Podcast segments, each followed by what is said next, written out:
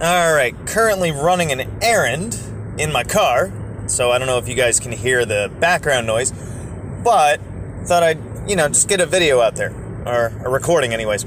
So, what I wanted to talk about today is backwards design. So, my master's is in teaching, and one of the biggest things that we learned is backwards design. So, I'll explain that and then I'll explain how it applies to magic, okay?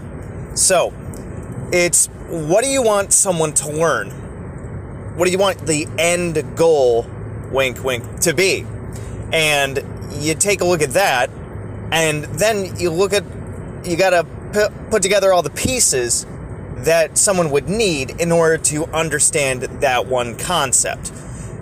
So if you're talking about, you know, World War II, then you got to go into you know what countries were involved the dates that it happened significant events significant people yada yada yada you know all the little details. So if we think backwards design in terms of cooking and you wanted to make like I don't know, like let's go with the old school uh, um, what is it, lesson kind of thing.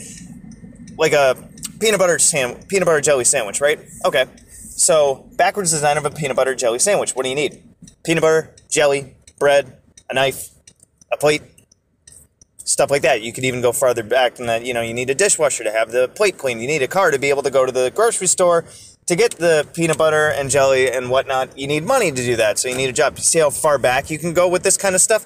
So the idea is if we're talking backwards design with figuring out what your end goal is and then figuring out how to get there, then magic kind of works the same thing, same way. So I'm stuck behind a garbage truck at this point. Woohoo. Um, anyways, so in terms of magic, you know I always harp about this kind of stuff whenever I talk magic a lot, is the acting in accord kind of stuff, right? So magic isn't just about you do the spell and boom, next thing you know, you got what you want, right? We are the main conduits through which magic can work. Yes, it can work in other ways, other mysterious invisible to us dominoes that fall in a way to allow our goals to manifest, but we are the main conduits. So if you're talking and thinking about, I want to do a spell for blank, you got to think backwards design. So your spell work is going to put the energy towards the goal depending on the model of magic you follow, whether or not it's just purely psychological or you're putting that information out to the universe and programming your desire to happen in the universe, or the energetic model where you know you send out a certain type of energy vis-a-vis a frequency or whatever the new age term is for that where you vibrate at a certain level and then other things vibrate at the same level to attract them to you that kind of stuff right? That happens. Sure.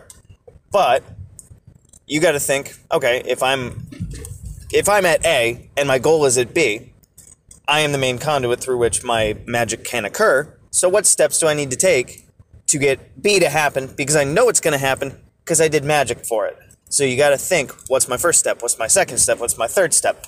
So if it's about getting a job, you better apply for different jobs. You better study up on what that kind of job has to do. You got to learn certain skills. You got to practice your interview skills, yada yada yada all sorts of things can go into that, right?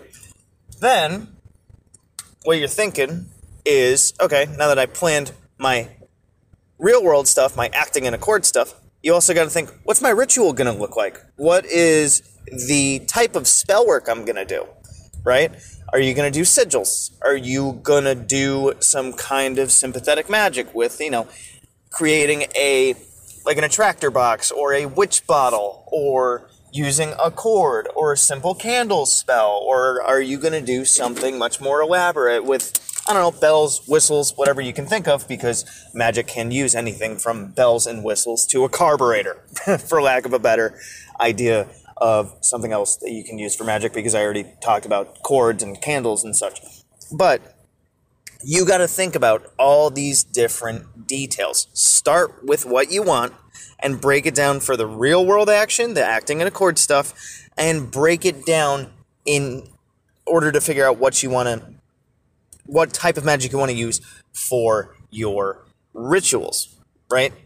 because in your rituals, that's the microcosm to macrocosm. That's the as above, so below stuff. So, what action can you take in your temple slash sacred space, whatever you want to call it, that is going to represent that bigger thing of what you want?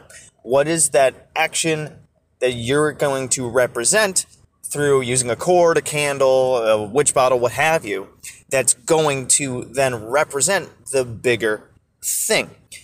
You always got to have your end goal in mind and what you need to do to get there, and then what you can do to represent it, and break all those steps down so you can get an idea of step one, step two, step three, and then the ingredients or materials or skills that you need in order to execute step one, step two, step three. Whether it be the step one through three of your ritual or the step one through three of your acting in accord. So, yeah, that's backwards design in a nutshell. Woohoo for my masters. Anyways, let me know what you guys think about this. Good hunting.